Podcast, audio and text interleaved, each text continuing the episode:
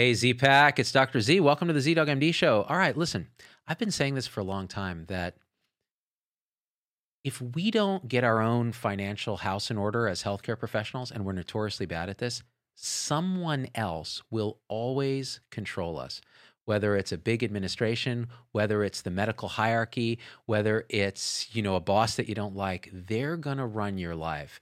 And that's why today's guest is really important to me because Matthew Wiggins uh, has a company called Pattern that's actually dedicated to educating and protecting medical professionals and helping them empower themselves to actually take control so that someone else doesn't do it for you. Matt, welcome to the show, man. Yeah, thanks so much for having me. Man, so you and I were talking. The reason we got connected is you're a Doc Vader fan. Absolutely. Yeah. I mean, what was the first one that you saw? Uh, I think I was watching the episodes, right? Episode one, two, and three, the the longer ones. Right. And the one that sets out to me is the uh, the "Did you die?" That's uh, that's probably one of my favorites because I'm like, yeah, that's right. Did you die? And, and and what's and so we got connected because you particularly work on life insurance and disability Mm-hmm. insurance for medical professionals, doctors in particular, and that's interesting to me because Mhm. those are very poorly understood. And medical professionals, as you know very well, are the worst at Mhm. understanding personal finance and that and that means other people take advantage of them whether it's private equity companies who hire them with crazy contracts or whether it's um, you know uh, an employer that abuses them and and or they're running their own private practice and they're just not doing it efficiently and and working harder than they need to so how did you get into Right. of Well, that's you know that's what brought me into it. So I was a I was a financial planner. I was one of those guys who you know did investments and I did everything. were you just gouging people on commissions Is You that- know, kind of. I mean, it was like, all right, so where can we make more money? Charging a fee or charging commission? You know, and I, no, I, I, I would say I've always had a heart for wanting to help people. So I don't think it was ever quite that notorious. You know, Mm. um, but there was definitely an aspect of I'm going to try to do all these things and make as much money as I can off of each individual. And I was working with business owners and just kind of generic, generic you know, general public. And I realized that I wasn't moving the needle as much as I wanted to. I really wanted to help a segment of the population that knew nothing about finances or very little and they were being taken advantage of. You know, I kind of needed a group to come in and share my knowledge with that it would actually move that needle and help them. And so, of course, whenever I was kind of doing market research and getting to know some of our clients and everything, I found that the, the young doctors in particular were the ones who were being taken advantage of with contracts, being taken advantage of, you know, sold the wrong kind of insurance, um, getting into really bad investments with all these wrap fees around it and everything. So I just think I found that group that I said, I can actually move the needle with my specialty, my financial specialty, if you will. I can actually move the needle. So, And you found, you know, what's interesting? We were talking offline. You found a lot of resistance to this from mm. the medical hierarchy a little bit. So, in other words, young residents, medical students, young doctors were like, Matt, teach us. Like, we Mhm. don't know what we're doing. We're, we have all these loans. There's this contract I don't understand. I don't understand disability insurance. Like, why do I even need it? Like, wh- why should I get life insurance now when I'm young? Like, what's going on? And, but y- if you said, hey, I want to go to like the medical education establishment and say, hey, we should make this part of the curriculum. This should be a part of what they teach us. They're like, well, no, there's more important things we need to teach. And we know we don't deal with companies and things like that. Yeah, well, I- excuse me. I'm an outsider, right? I'm a, I'm a business guy for the for-profit com- company. So uh, I was kind of an outsider, but you know, I'm sitting here looking at the I'm sitting here looking at the medical establishment. You know, your ACGMEs, your AAMCs, or whatever. You know, people who are kind of um, running the show with GME, anyways. And then I see the actual residents and fellows over here. And so I would go and speak with them and I would share things with them like, uh, here are the main pitfalls to watch out for in your contracts. Um, you know, look out for these different things. And so and we would finish it and it would get it would get like the highest ratings of an outside you know all the different groups would say uh, rate the outside speakers that came in and it would get the highest ratings and and people would come up to me afterwards and say you literally changed my life i had no idea i was about to sign a contract because i'm just supposed to right I, my first contract i'm supposed to sign whatever i get and I helped her and I said, no, no, no, don't just sign it. you know, know what's in it and and you can actually negotiate some of these things. It just revolutionized her life. And so I'm hearing that from the residents and fellows. So then I'm going to the establishment and I'm saying, okay, they're saying it's changing their lives. They're saying that this is really important to them. Maybe we should add some curriculum. We'd be happy even to donate our time to develop a library of curriculum that you could then use and give to them. And, and we won't charge you even. We will just give this content to you. uh, because we saw what a difference it made in their lives.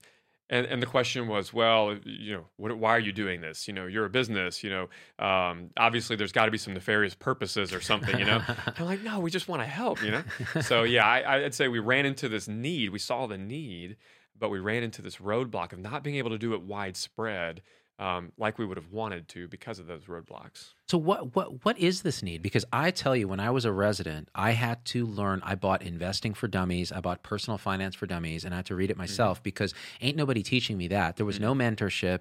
You know, my dad would just be like, "Learn about money." I'm like, "Okay, so teach me, Dad." I don't know about money. I'm a doctor. I'm like, "Well, that doesn't help me." Yeah. And what ends up happening is you end up in your first contract. You end up. Uh, overextending you, you the first money that you get you you you spend it all you end up mm-hmm. increasing your debt you're not paying your loans down i mean is this a pattern that you see well, what's the need in this community so over and over again it's just a lack of information so here's what we we truly believe so our, our whole purpose statement at pattern is as doctors make better decisions lives are changed mm. that's it and so, truly, I mean, that's that's for sure clinically, right? Doctors make better decisions clinically with the patients and everything. That lives are changed. We believe, though, that financially and, and, in their lives and it outworks in their relationships and who things they give to, things they purchase, their community, how they impact it, um, eh, how their well being is. I mean, everything you can think of is impacted by this type of thing. Doctors are smart. I mean, they're smart people. And typically they don't get into medicine because they're slackers. You know, they actually want to make a difference, they want to do something. The problem is, is they're put into the system where they're overworked and underpaid, and so you find this long period of time where they're so hyper focused, they don't learn these other things, and so at 32 they get out of this whole GME system, and you know their friends who graduated from undergrad at 22 have a decade of figuring out finances, figuring out work, figuring out contracts. They've probably moved up some ladders, they're getting paid pretty well, and and they're 32 saying, wait, what's a budget? And what is insurance?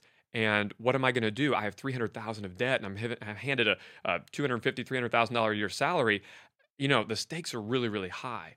And so what we found is that if we just empower them with the right information, we connect these smart people who want to do good and want to work hard with the information to kind of make it from point A to point B and not, you know, totally mess it up along the way, give them a really good foundation. So I, I think really it's just having some guidance, having the information uh, to, to make those good decisions. You know what's interesting is there's this uh, Vinay Prasad, Dr. Vinay Prasad, mm-hmm. and I were talking about this the other day on our on, on his show, and we were saying, you know, there's this feeling that, oh, if you, you know, if medicine becomes too hard, the smart kids that were going to go into medicine will end up going into the financial sector. Investment bankers make a ton of money, et cetera. And both become of, an internet personality, or, you know, or sell whatever. out to big internet yeah. for the clicks. I did it for the clicks, Matt. You, uh, and uh, and so done all right. The, what's interesting though is we actually disagreed with that sentiment because. Mm physicians go into and i'm curious what your thoughts are on this.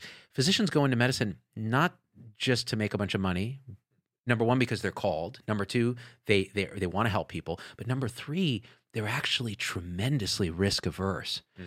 They actually choose it because it makes, to some degree, because it makes them a living in a stable, predictable way where you're going to make enough money if you just don't screw up. And I think that is a mindset they come into. So we're enriched in this sort of don't rock the boat, change is dangerous, risk is bad.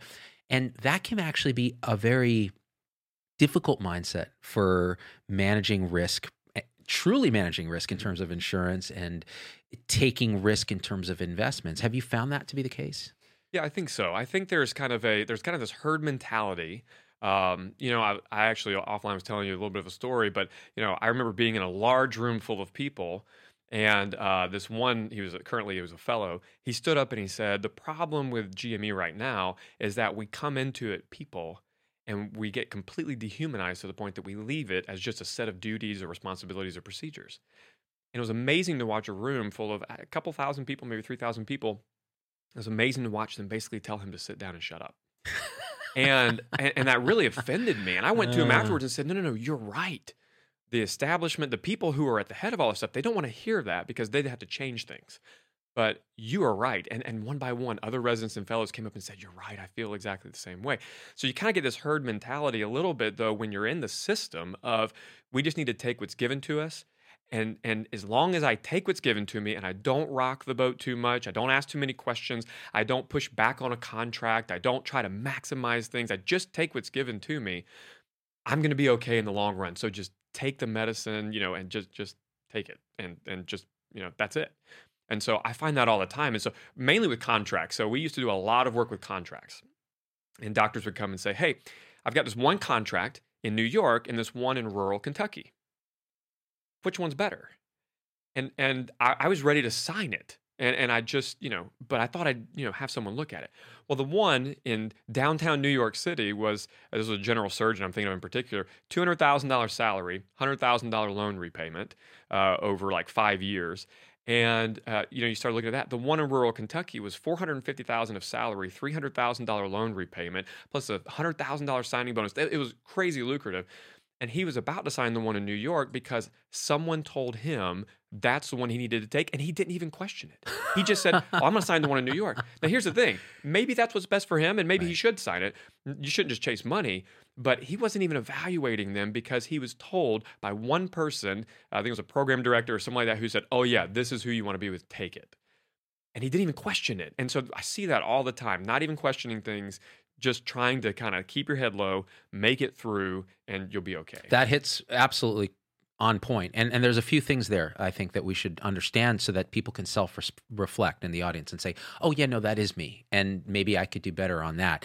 This idea of chasing money as a bad thing, in other words, we're programmed to try to be altruistic, but we mm-hmm. have to support our families, pay our loans. If we're not financially independent, we can't help other people because we won't be taking care of ourselves. And this is common in nursing, especially just self flagellation mm, yeah. to help others, and then just a, a, a, personally nothing left. So that's one thing. And the second thing is this idea of herd mentality. It is safe in a herd. So if I make a decision that is the standard of care, even though it's dumb, mm-hmm. even though it doesn't have any evidence, even though I'm safe, I'm, I will not get sued, no one can criticize me, and and we're all terrified of criticism because we all have imposter syndrome. We all feel like we're not supposed to be here. Sure. So that makes for a toxic stew of inappropriate risk aversion, inertia, and bad decision making. Mm-hmm. Um, and I think this is why it takes somebody. I think this is why I wanted to have you on the show. Somebody from outside of the specific tribe of medicine to go, hey guys, I see you. I want you to succeed. Mm-hmm. Yeah. uh, but this is what I'm seeing, and here's how you might do better, right? Mm-hmm.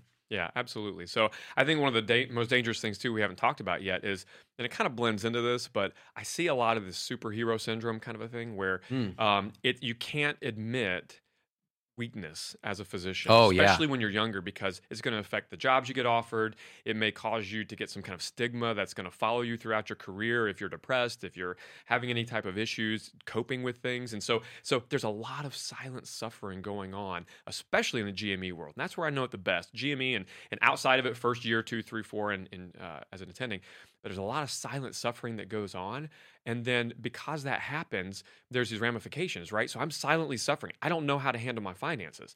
I don't know how to handle the stress of this job. I don't know how to negotiate a contract. So I got an awful call schedule situation. And, and I, don't, I don't know how to even, my, my family's not getting any time with me, but I'm suffering in silence because if I admit this, this may come back to haunt me with reviews, with how I get paid, with any promotions, with any job opportunities in the future. So there's a lot of that um, risk aversion and safety proclivity that goes on in the medical world. And, and some of it is just nefarious. It's just silent and people don't talk about it. And so from the outside, I see it. It's so clear uh, from the outside, right? It's always easier from the outside um, but it's going on inside. So. Yeah, and you know, I, I think part of this is something I call uh, the, lack of communalization of pain. So mm-hmm. we don't put the suffering out there because of all the reasons you said, which are all spot on. And again, you've you've listened. People don't understand really who you are yet because I haven't given the full introduction. I mean, you travel all around the country speaking to medical groups about this stuff. I mean, your passion is teaching them and and helping them, and you've made a business out of it, which is great because you're doing well by doing good in the world. But the idea is that you're as a as as a non-clinician, you can say, "Hey, this is what I see, guys. You know, this is important. You need to take care of that financial piece, so you take care of yourself, so you have a strong base from which to launch all these operations of helping other people." That's right. And and and that and that goes too to alleviating this thing we call moral injury, which you and I were talking about. This idea that we're serving multiple masters. We got to serve an employer. We got to serve our own financial well-being. We got to serve our family. We got to serve our patient. Well, sometimes often those things seem to conflict, mm-hmm. but it turns out they don't have to conflict. They don't. we've created a system where they by nature conflict where you know our, when you say gme by the way for people who don't know is graduate medical education Right. the graduate medical education world doesn't prepare you for this it doesn't teach you this they just all you get from your mentors is man it's going to suck out there you better you know you better figure out how to pay your loans and stuff it's like well okay well how about some help right Yeah, there's all these studies. You know, academia is great at studies. There's all these studies on how uh, even how financial stress uh, leads to deterioration of well-being and, and how these things coincide and everything. But there's no solutions and there's no help. And so, I mean, I got to tell you, I, we've grown a company. We've got some people and some bandwidth, and we do some things. But we still feel like we're the you know we're the BB shooting at the tank, right? I mean, it's still such a big issue. Um, so that's why we're looking for you know chance to get that voice out there and say this is this is something people need to pay, be paying attention to. So let's get the voice out there. Let's talk about what you do specifically. Let's talk about disability insurance because we're in the middle of a pandemic, and this is what is really Mhm. interested me. We're in the middle of a pandemic. Mhm. Doctors, nurses are getting sick, and some of them may even have long term complications. At any point, you could get hit by a car. At any point, you could have a skiing accident. At any point, and and so I had a friend. I have a very good friend from medical school who uh, is a radiologist and was uh, climbing a ladder in their backyard to try to prune a tree. And he's my age, he's in his 40s. Sure. Fell off the ladder, doesn't remember it happening, Mm. kind of came to on the ground, felt, no, okay, I'm going to walk this off.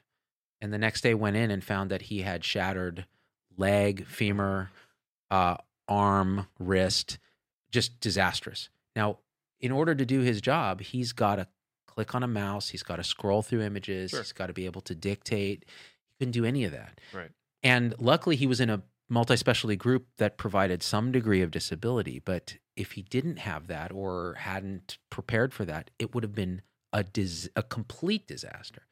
Yep. So, so tell me about this. Teach us about this because it's something I never understood. They were pitching me disability insurance Mhm. coming straight out of residency. I'm like, why? I mean, isn't my employer going to do that? I don't Mhm. understand. So, to teach me. First of all, I, I I'm sorry to hear about that. I mean, that's a that's an awful situation. It's an awful story, but it's not uncommon. Mm. And um, you know, I think I think the statistic. There's all sorts of studies out there, but it says something like one out of every four or one out of every five. There's multiple studies. So 20 to 25 percent of doctors, from sometime in their 30s to their 60s, will be disabled to the point that they have to use disability insurance to live off of. Wait, how many? 20 to 25 percent. Wow, It shocks people. a quarter. Yeah, because it's one of the most likely events that you actually will insure. Way higher than a house burning, way higher than you actually dying during that same time span. And people say, well, life insurance is a no brainer.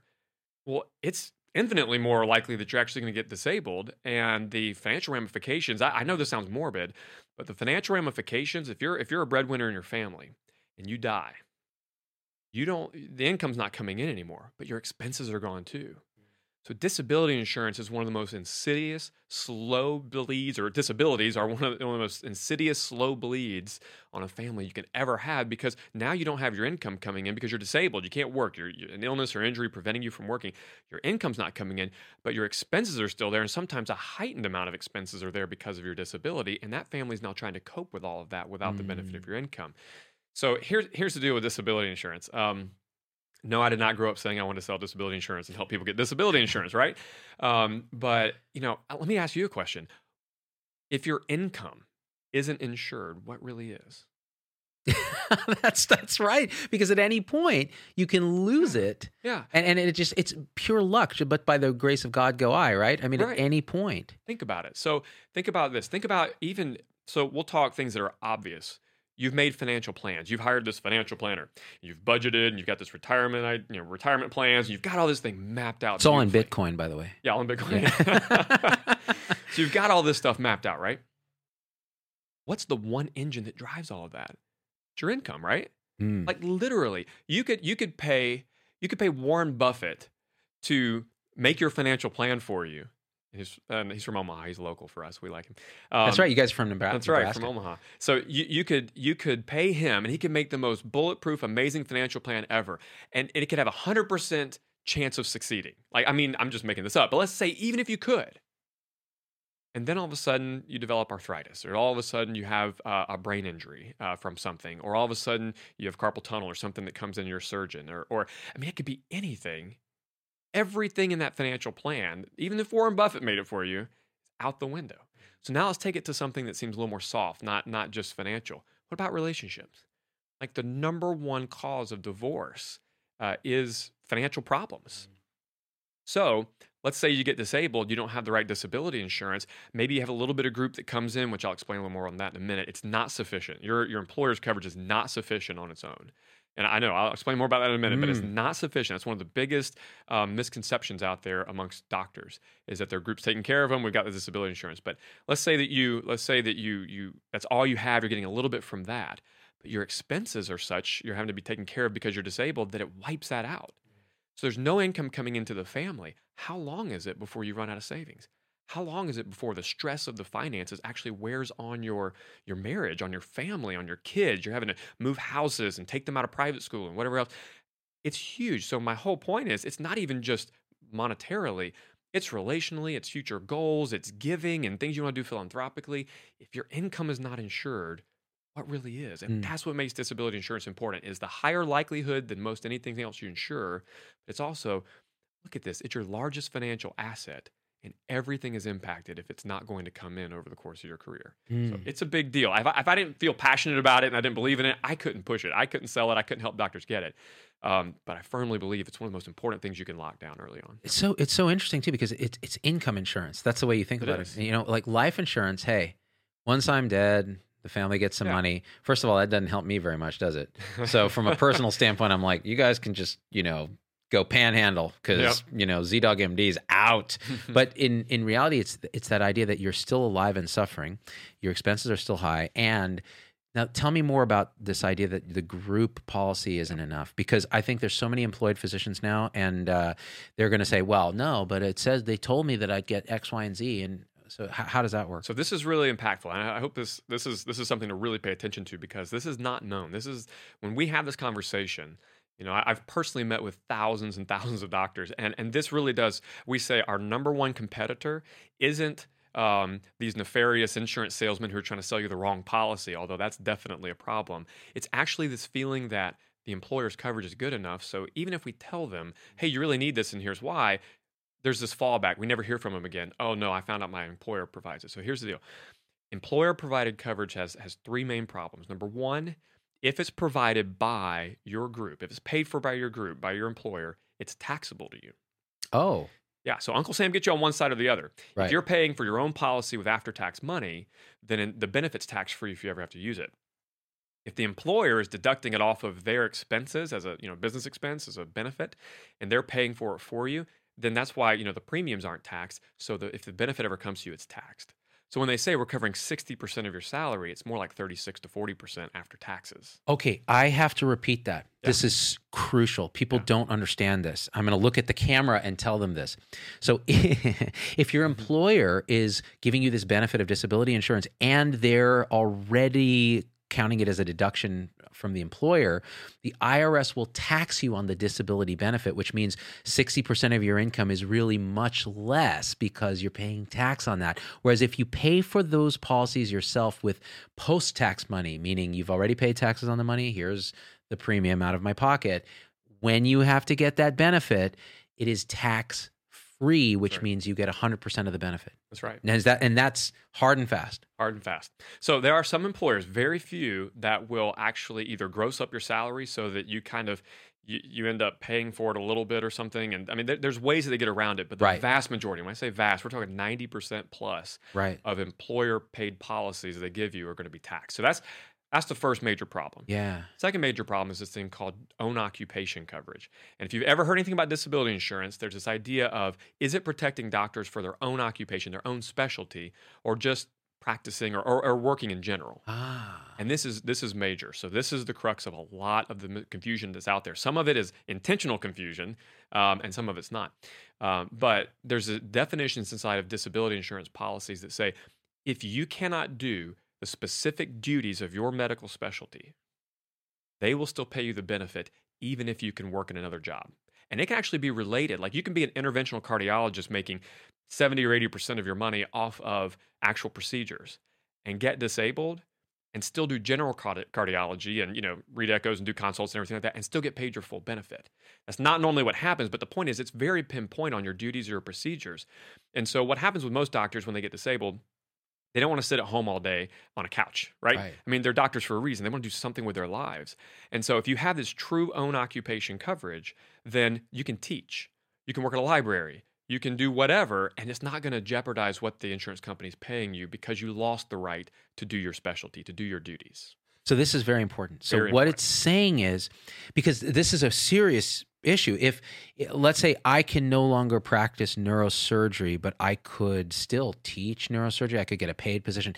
If I don't have own occupation disability insurance, I would lose my disability benefit if I go and take another job in a specialty that or a field that isn't directly related. That's right. So, you're the- disincentivized to go and do something. You are. So Yeah. it, it doesn't always take it all the way. Sometimes Right. it will proportionally reduce it. But the point is, is that if you go and do something Mm. With your life, if you go and do something and you get compensated for it in any way, if you don't have that true own occupation coverage, then yes, they're going to reduce or quit paying you the money. So what happens is doctors sit there and, and they get disabled and then they start to recover and then they say, what am I going to do with my life? I can't be a neurosurgeon anymore. And they have to start making this calculation of, am I just going to sit here or am I going to go do something that might actually impact me negatively financially?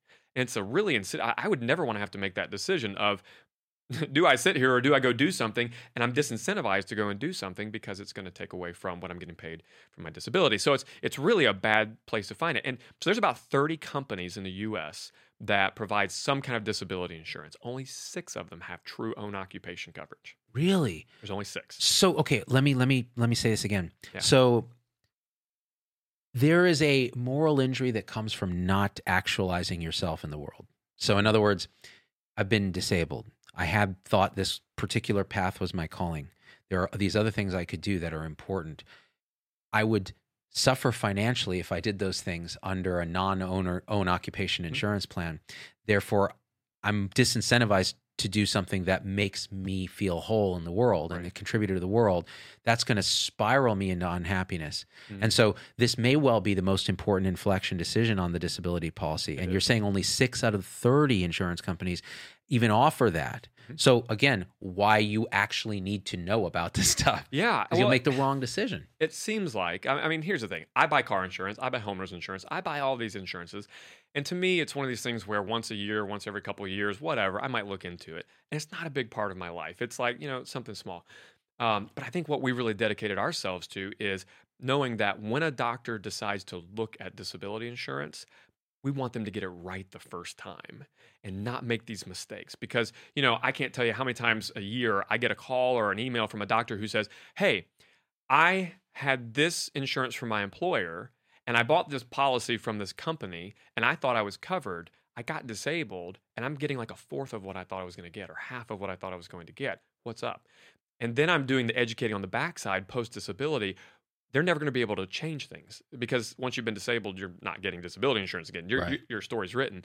So it's kind of one of those moments where it's like that. That's a great point for me to say that that just drives me to reach out to the doctors while they're younger, before they get disabled, while they're still fairly healthy. Just say, hey. Got to get this right the first time because of how much it affects, and and there's so many small decisions. True own occupation, um, is it taxable or not? You know, all those kinds of things. There's there's riders and benefits, um, and getting back to our group coverage thing really quickly. We already talked about it being taxable. Right. It's not true own occupation coverage. Oh, it's not. Well, think about this. That's why I went down the true own occupation route. Um, kind of bringing it back full circle Mm. here. Um, so think about this. Your employer gives you benefits, right? Um, does disability insurance benefit you while or after you're benefiting them? Does disability insurance benefit you while or it's after you're benefiting them? After. Yeah, because you've paid their premiums. Yeah. Yeah, and well, and you're no longer working there, Right. more than likely. Ah, That's what I'm saying. So- see. So they're pay- they're paying for a benefit that more than likely will only kick in and benefit you after you no longer benefit them. Right. And in fact, you're So- now a hole in their staffing. Yeah, exactly, Yeah, exactly. yeah. So if they have the choice to buy the absolutely cheapest, crappiest disability insurance policy that they can that. buy for the group versus really going out of their way to knock it out of the park. So if you get disabled, you're going to have this true own occupation, you know, not everything's great. They're going to go cheap. And, and it's just the nature of the beast. And so that's why you, you I mean, that's why cognitively it should make sense. Of course, the benefit's not going to be top of the line coverage. It's going to be kind of bottom of the barrel stuff. But do some of these groups like actually do self insurance where they're actually covering it directly through their own? I mean, very, very, Very few. few. So this is the few. biggest- because yeah. it's so inexpensive to buy Right. one of those not good disability Right, policies right. and go, hey, look, we're and, and to tell you the truth, it's there's there's disability insurance salespeople out there that sell these group policies and they make it sound good. And I talk to employers all the time. Their benefits person, their HR person says, oh no, it's true own occupation. It's a great policy. Look at this.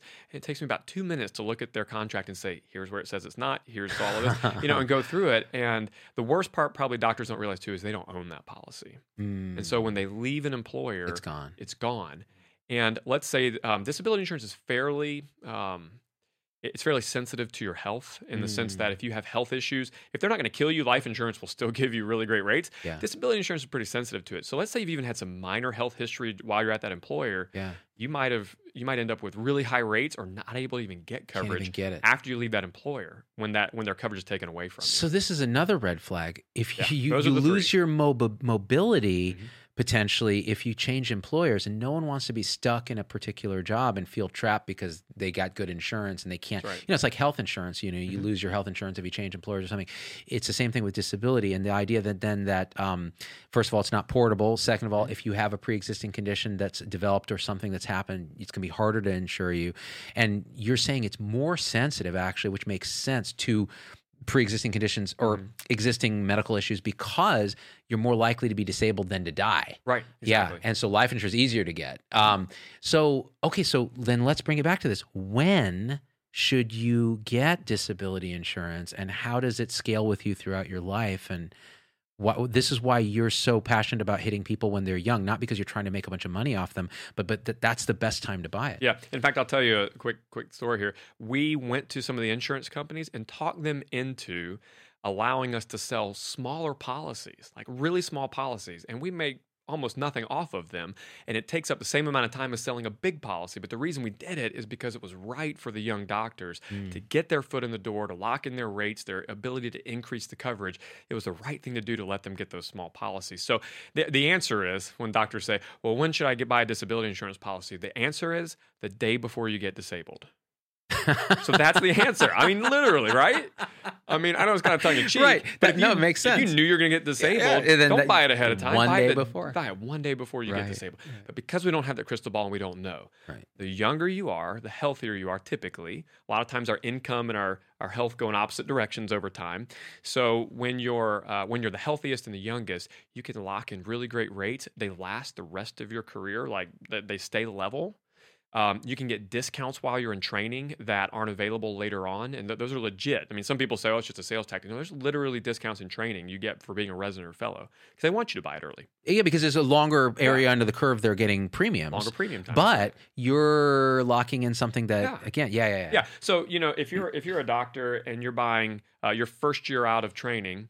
and and you're trying to buy this policy right before you leave, so you get your training program discounts, um, you know, you might be able to get five thousand dollars a month in coverage for you know two hundred dollars a month or something like that. Uh, if you are 45 years old trying to get the same 5000 a month in coverage it might be $400 a month. Right. so it's a big difference in price but if you lock in that $200 a month price that's literally the price you pay for that 5000 of coverage until you're you know, 65 or whenever you decide to get rid of your disability policy. So locking it in young means better rates. If you're healthy there's fewer exclusions and, and issues and things like that. So you know that's uh, you know, I, I know that it sounds, and, and that's that's why we really try to help the young doctors because this is the most critical time to get it. Plus, when are you most financially vulnerable?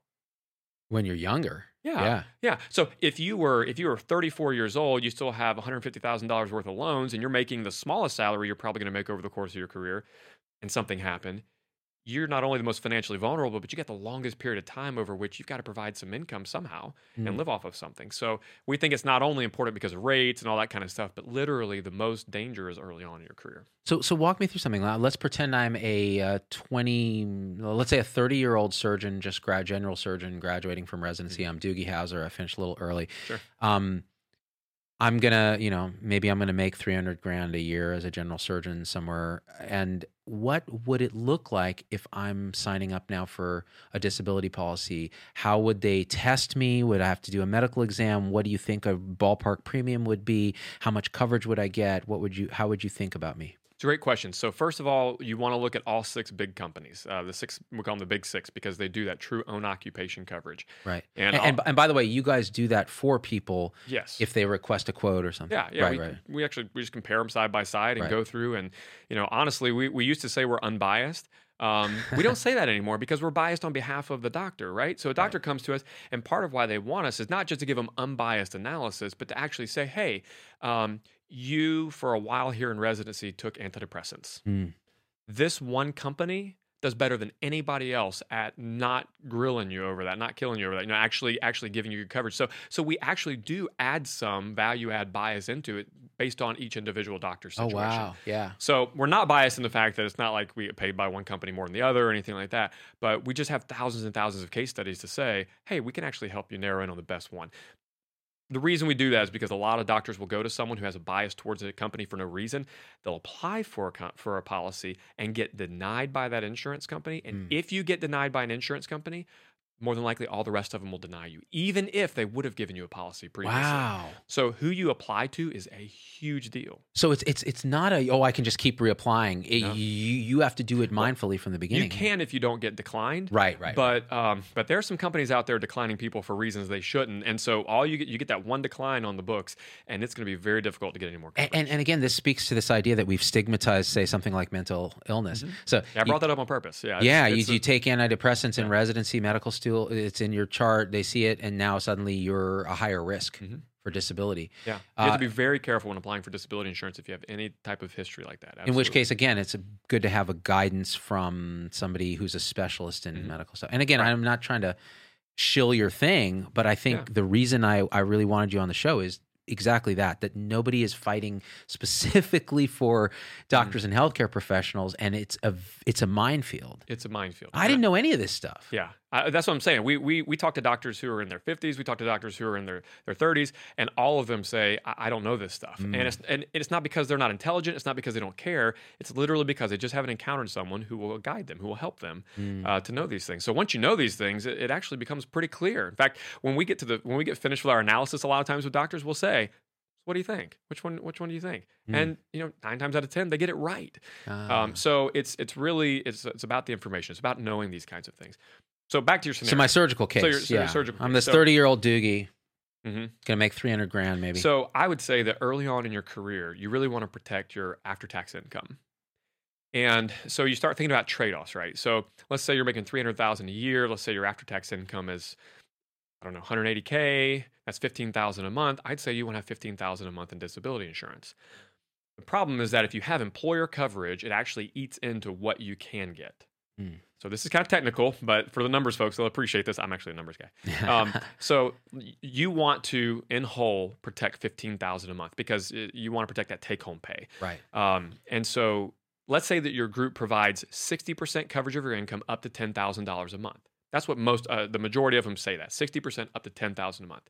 After taxes and everything, that's really only about six thousand a month that they Right. provide, and so that gets counted against you. So what you want to do is you want to get nine thousand a month of your own disability insurance Mm. to go on top of and work in conjunction with the 6000 of group and then together they provide the 15000 a month in coverage That makes sense. And again, that would be something that you'd really have to get right. And that's assuming you're going to work for a group and not Yeah. go out in private practice, et cetera. Right. But still, and that, that, that, again highlights the difference between the post tax, the taxable disability and the group and the non taxable disability where you've already paid premiums with post tax money. People don't, that's one of the big things that I Mm. think a lot of medical people don't understand is the effect of taxes. oh They huge. think, I'm making 300 grand a year. Uh huh. Are you? because Yeah. uh, you're actually in the probably between if let's say we live in California, which right now I do to my detriment, Mm-hmm. Yeah. and Comrade Newsom decides he's going to keep the 13% state tax, that means that I'm in the 51% tax bracket Mm. if I'm in the highest tax bracket. And uh, basically half of what I make is going to taxes, which means you have to think about that when you're looking at jobs. You go, well, what's the opportunity cost here? It's really on, I'm making about half right what they're telling me. So am I going to bust my butt for an extra 10,000, which is really 5,000? Or I'm going to go to a place that values me, that treats me as a human, where I feel camaraderie and support and I have the tools, autonomy, and resources to do my job. No, I'm going to go there and take that slight pay cut, but it's really less of a pay cut than you think when you factor in taxes. yeah it really is and and like you said very state to state uh, we even Yeah. find in nebraska Um, it- believe it or not, it's a fairly high tax state uh, Mm. because we don't have a lot of tourism or a lot of things like that. Oh, so interesting. so uh, we, you know, property taxes are really high. There are people who literally leave Nebraska and can pay for their home out of the taxes they saved by moving to some of these, you know, really low tax states. Wow. So you have to be really careful about these kinds of things. And and I, I know, look, look, everyone watching this right now is saying. Boy, this is technical. there's a lot of numbers. There's a lot of technical stuff, and, and that's just the nature of the beast, right? Uh, There's a lot of technical things, a lot of definitions, a lot of different things. Um, but that's why it's so important to get these things right the first time. Um, you don't want to get it wrong, and then after some health history or after some more education, then you decide to do it right because then there, there's there's things that are wrong. Your rates are higher. You may not be able to get coverage. All these types of things. So it's one of those bedrock things, those foundational things uh, in your financial life that you want to get right the first time as early as you possibly can. Again, this is something that I I, I got wrong. I, I was offered this thing. I didn't understand it. I was confused. I was busy, and I was like, "Uh, da, da, da." and I ended up with my group plan. And knock on wood, nothing happened Hmm. during that time. And now I'm in a place. There is a point in your life, right, where disability insurance maybe becomes less Oh, sure. essential. Sure. Uh, That's this- why I recommended getting, you know, protecting your full after tax income when you're young. Right. But at some point in time, you start making a transition. And you're like, hey, you know, how much am I putting into this? What's my investment in this? Mm. What would I get? How many years do I have left? What do I have built up in savings? Do I have any debt? There's that calculation that happens over time. But I can say the calculation doesn't look good when you're early in your career. Mm. It looks much better as you get older. And what we see doctors do is they typically just taper it off. And eventually in their 50s, sometimes they're really thinking about maybe not even having it. And that's totally fine. I mean, we're, we are not purists with disability insurance saying keep it for the whole till you're 65 years old. It's an individual thing, depending how financially free you are and, and autonomous and everything. But um, early on, it's it's really key. So, what has COVID done to changes in this kind of insurance? Because I would imagine that with this massive disaster, there's a lot of people filing disability, a lot of changes, uh, a lot of people losing income in general. What's what's the deal here? You, you unfortunately you can't use disability insurance to cover that your practice had to close because no one's coming for your elective procedures. Right, Yeah, Right, right. So uh, doctors are asking the wrong questions when it comes to COVID and insurance. So this Hmm. is kind of an interesting topic to me. A lot of them are asking, are the rates getting higher? Or are we being denied or declined at a, at a higher rate? And and that might be intuitive, but it's actually been a I don't even know an accelerator Ah, of innovation in the insurance world. wow. And so here's the, the, the main things that have happened. Now there, there's some things like if you test positive while you're applying for insurance, yeah, they're going to make you wait, you know, and they're they're going to they're not necessarily going to deny you or decline you, but they'll they'll make you wait. Um, but most of the things have been positive from COVID. So here's an example. Most of the companies during the co- during COVID, since about March or so, have stopped requiring um, blood and urine. They've quit, they've quit doing the labs. They've quit doing the physicals. Mm. Now, if they find something along the way that requires that, they find out you have some things in your medical records that they'll they'll go they'll ask you to do it. But for the most part, people are able to get disability insurance now without getting stuck and without having to, to go through a, a Oh, labs or a physical. Great. So that's a great thing uh, because not only is it a pain, uh, but it actually causes um, some surprises every once in a while. Some readings come back, findings come back that we weren't expecting, and it throws things off. So that's happening. When it comes to underwriting, uh, that's the period after you apply. Sometimes it takes them a month or two to actually get their ducks in a row, evaluate you as a risk, and decide to give you coverage and for what price underwriting has been shortened tremendously because they're using things. They're using electronic medical records and companies like Human API that are out there trying to speed up this process to be like almost instant, where they can see the pertinent medical records almost instantly. Um, there, there's stuff that was probably two or three or four years out for a lot of these companies that they've forced into the last six months. So what you're finding is that with with disability insurance in particular, it's easier to get a policy right now. They want the business, so uh, you know a lot of them are struggling, not not struggling, but yeah, they're struggling a little bit. So they want the business. So where they might have been a little picky with you earlier on or before this, they they may accept you a little bit better now, not give you quite as much hassle about medical history, and things are faster. Yeah. So it's actually become a more conducive environment to getting a good policy at better rates uh, and faster because of COVID. It's forced the insurance companies to. It's it's a dinosaur industry. They're they're super old. I can tell you stories. Uh, it's brutal, but they've gotten much much better, much faster, uh, and they've innovated because of COVID. And so this may be a time to strike if you're, especially if you're fresh out of residency, right? Oh yeah, yeah, Yeah. absolutely. And and not only that, but so the six true own occupation companies. I want to float this out there just because if I never get to talk to any of these, you know, who people who are watching the videos, any of these doctors, I want them to know these six Mm. because if anything, I want to steer them away from not getting the six. So the six companies that do true own occupation coverage are Principal, Standard, Ameritas, Guardian, Ohio National, and Mass Mutual. Okay. So those are people can rewind and see that. We'll Yeah. have a transcript of this thing. Yeah. Perfect. So Yeah. those are the six. And so if you're getting uh, if you're getting anything from let's say a Northwestern company uh, that's a mutual company, or if you're getting uh, from any other companies besides those big six, it's not true own occupation coverage. Yeah. And there's Mutual of Omaha is trying to get into it. So there may be seven here this year. I think their policy probably is. We just have no history with them. Here now the business end of this, right? Sure. Is how do you actually help people through this? Like what do you do? Like oh, I'm going to put a link in the bottom here to get a go to your website, get a Mm-hmm. quote from you guys, etc. And um I want people to use you because I like you. I actually think you care, right? Yeah. Yeah. And honestly, I've learned so much just sitting here talking to you that if I had known it then, I would have had that policy. Now, luckily, I didn't get disabled, Yeah. but it could have easily. I tell you, I'm such a ding dong. It could have gone any way, man. I Yeah. mean, do they look at your hobbies, by the way, when you're? They do. Mhm. Uh, some of them, you know, uh, they'll, they'll look at some things like, are you, you know, if you're, it, what's really funny, people say, why rock climb? Right. That may not be a problem. oh. depending on if you go with an instructor or do you go with groups are you free climbing do you have this you know they ask you some really detailed questions so Oh, don't okay. think just because you have certain hobbies doesn't preclude you because But they right, do look at it. right, right, right. Because I mean, I cook meth, oh, and Oh, yeah. the thing is, sometimes this stuff explodes. yep Sometimes you have to try your own supply, and you lose teeth. I And hear you. and then if I if I lose teeth, I can't dictate, Yep. which means my own occupation is. That's all I do yeah, is talk. rough So I just wanted to make sure, just for my own benefit, because it's never too late. To, so all that joking aside, um, what it, they click through the link and they they engage with you. What do you do? How do you help them? so here's what we know Mm. we know that disability insurance is complicated and that busy doctors don't have necessarily the time to learn the things they need to know to make these kinds of decisions quickly Mm. And time is of the essence, right? Time is money for all of us, for doctors, for financial people. I mean, time is money, and and it's in short supply. Especially with my three kids at home and everything, time's never been shorter in supply for me. Um, but uh, so what we do is, if they click on that link, they're going to within 24 hours or so, very quickly, we're going to turn it around. We're going to have a report that shows them all six of those true own occupation options side by side. And then, just like I've done here with you today, we take a 30 minute time with one of our consultants. They go through and they just educate you and um, the compliments that we get. So we we collect NPS scores, Net Promoter Scores. Yeah. We want to know. We did Are- that at our clinic. Yeah. Yeah. yeah, yeah, So it's a great great scoring. Would you promote us or not? And we have a super high score. It's it's Mm. really high for our industry.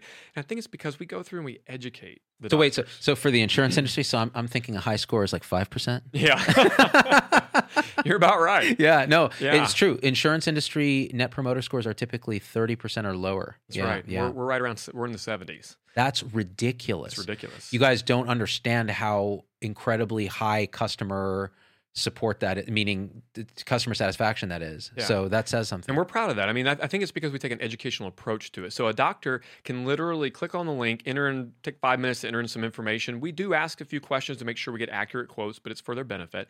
And then within 24 to 48 hours, they're talking to someone who's met with thousands of doctors and walked through this, where they're all experienced. And they're just walking them through and educating them. And Mm. at the end of it, it's not like, hey, we have this one we're trying to push on you or anything like that. We have doctors walk away all the time. But we literally take them through. And I'll tell you, most of the doctors by the end say, I see the importance. I'm empowered enough to make a good decision. And then we use all electronic, you know, applications and all this stuff. We, we make it super simple and easy. And that's our whole goal. If we can make it simple, easy, fast, uh, and educational, doctors make good decisions and get things done. I love it. trying to help them do. and you do life insurance too. We do life insurance. So Yeah. life insurance isn't quite as nuanced as disability insurance. There's no such thing as a true own occupation death. I mean, right? I mean, you're either you're either dead or alive, and the insurance com- company's either paying you or not. With disability insurance, you got to worry about these definitions and everything. So we really hone in on the disability insurance, but we absolutely we help with the life insurance as well. Yeah, another thing that comes up, I think that our audience will be interested in is uh, as you expand out from physicians and get to the other healthcare professionals. I think you know, nurses, for example, have a probably a big disability need. There's a lot Mm-hmm. of injuries on the well, some of that's workman's comp, some of that's disability. It gets kind of a little bit gray, but so would you just say click to the link and see if you can provide help? Yeah, I mean, Yeah. there's no obligation, right? So Yeah. our whole our whole goal is to get the word out, just like you said. Yeah. And so if we're taking this really complex thing and making it simple, easy, and fast for the doctors to learn about, then it's their decision. You know, if they want to get it done, which typically we're going to recommend, we'll say this is probably a good idea for you, and they see that, and and so a lot of them will do it. Um, but that's that's it. You know, we just want the opportunity to to to individualize the things I've told you here today in general, individualize it to the person, and allow them to make the decision for themselves. That's awesome. Now, this is what I want to really ask you because Sure. insurance is fascinating, Yeah. uh, but it's essential. It's essential. It's It essential. It's um, would you be willing to come back and teach us physicians and healthcare professionals more financial stuff? Because I feel like this is a huge unmet need that you Mhm. already have talked about. And if you're willing to give a little bit of yourself, um, I'd love to have you on to do Sure. that. Sure. I mean, I, the whole goal, right, is to get the word out. And so if, if that's something we can do, we would absolutely want to do that. That's awesome, Yeah. man. So Matt Wiggins from Pattern, Yeah. uh, we'll share the link. You guys, I learned a lot today. Like it's a little, I'm getting this little fear of missing out that I never got disability insurance, which is Yeah. ridiculous because it's insurance. And yet, you know, here we are. So do me a favor. Um, if you're interested in this stuff, click through the link. I'll put it in the description on my website, etc. If you think this is useful, share it with people because we just don't get this education and it's so important and i want to thank matt uh, for coming all the way out from nebraska to talk Yeah. about this and we're going to go have lunch in the beautiful sunny bay area before it goes on full lockdown Oh, looking forward to it. This least we're nicely distanced, and- I yeah. know, I, know, I hear you. Well, hey, thanks for letting us share too. I mean, this is one of those things that really uh, we're passionate about. If you can't hear it in my voice, uh, we are very passionate about this, and we we know that everybody thinks their job is the most important thing. You know what what they're concerned about really is. Um, Um, but I think it's a little step further for this. I think if you insure your income, and if you do that as a doctor, just the whole well-being side of things, the whole you know feeling peace of mind and being able to do what you want to do, not be worried about it, it just absolutely adds to that. And if we can play a small part, we know we're not the the huge part. You know, wellness is such a big topic, and well-being, and there's all these people taking different angles at it, and what's going to help, and all this kind of stuff. If we can just take our small little sliver piece of the pie and help in that way, that's what drives us. That's what gets us up in the morning. Is as doctors make better decisions uh, lives are changed, and so that's that's what we're all about. So I, I just appreciate you letting us uh, use your platform to get that word out, and if we can help in any way individually with any of the listeners and watchers, we want to. and, you know honestly all all with a little metaphysical side of this our goal is to create empowered healthcare professionals Mm, that can yep. create a grassroots ground up transformation of healthcare and they can't do that if they're financially unstable if they're afraid if they're losing income because they got hurt um, and living in fear and this is a way to do that so thank you Absolutely, it's the it's the it's the airplane thing, right? You always put your mask on first, and then give your mask and help your kids or anybody else, right? we're the worst at that Yeah, yeah. Doctors are so altruistic and they're they're smart and they want to help people and everything. They're the ones grabbing the mask and giving it to other people, and then they're then they're passing out. Then they're Yeah. you know they're not helping them. So um, yeah, sometimes you have to do that to really be effective at helping other people and reaching goals of, of helping people. So I'm with you, brother. All Yeah. right, guys, share this video and we are out. Hey, it's Dr. Z. Thanks for getting through the whole episode. That's a huge accomplishment. and so at at this point, I just got to ask you for a few favors because it just helps us so much if you leave a review on your favorite podcast platform and subscribe. It, it just really helps the algorithms to get this message out to others. The second thing is email me, hello at zdoggmd.com. I get all these emails personally. I can't respond to them all, but I need to hear your voice because, especially on podcast, we don't have a comment section. And I want to hear how this episode affected you, what you'd like to hear in the future, what you think we got wrong, what we think we got right, anything, anything, or just say hi. So that's really powerful. And the third thing is, financially, it helps us a lot to support the show in any way you can. And if you go to zdoggmd.com forward slash supporters, you can join our supporter tribe on your favorite platform YouTube, Facebook, Instagram, wherever. What that will get you on those platforms is live shows with me that are exclusive for supporters and access to our Zoom meetings where we talk about awakening realization and we share with each other our own experience. It's a powerful group effect. It's a community, really. And we support and love each other and share again through our own experience how we're waking up. So, and that that ripples out into systems, into transforming healthcare and education and government. So it st- really starts with us. So join us there if you can. Again, zdoggmd.com forward slash supporters. And I'm so grateful to have you with us.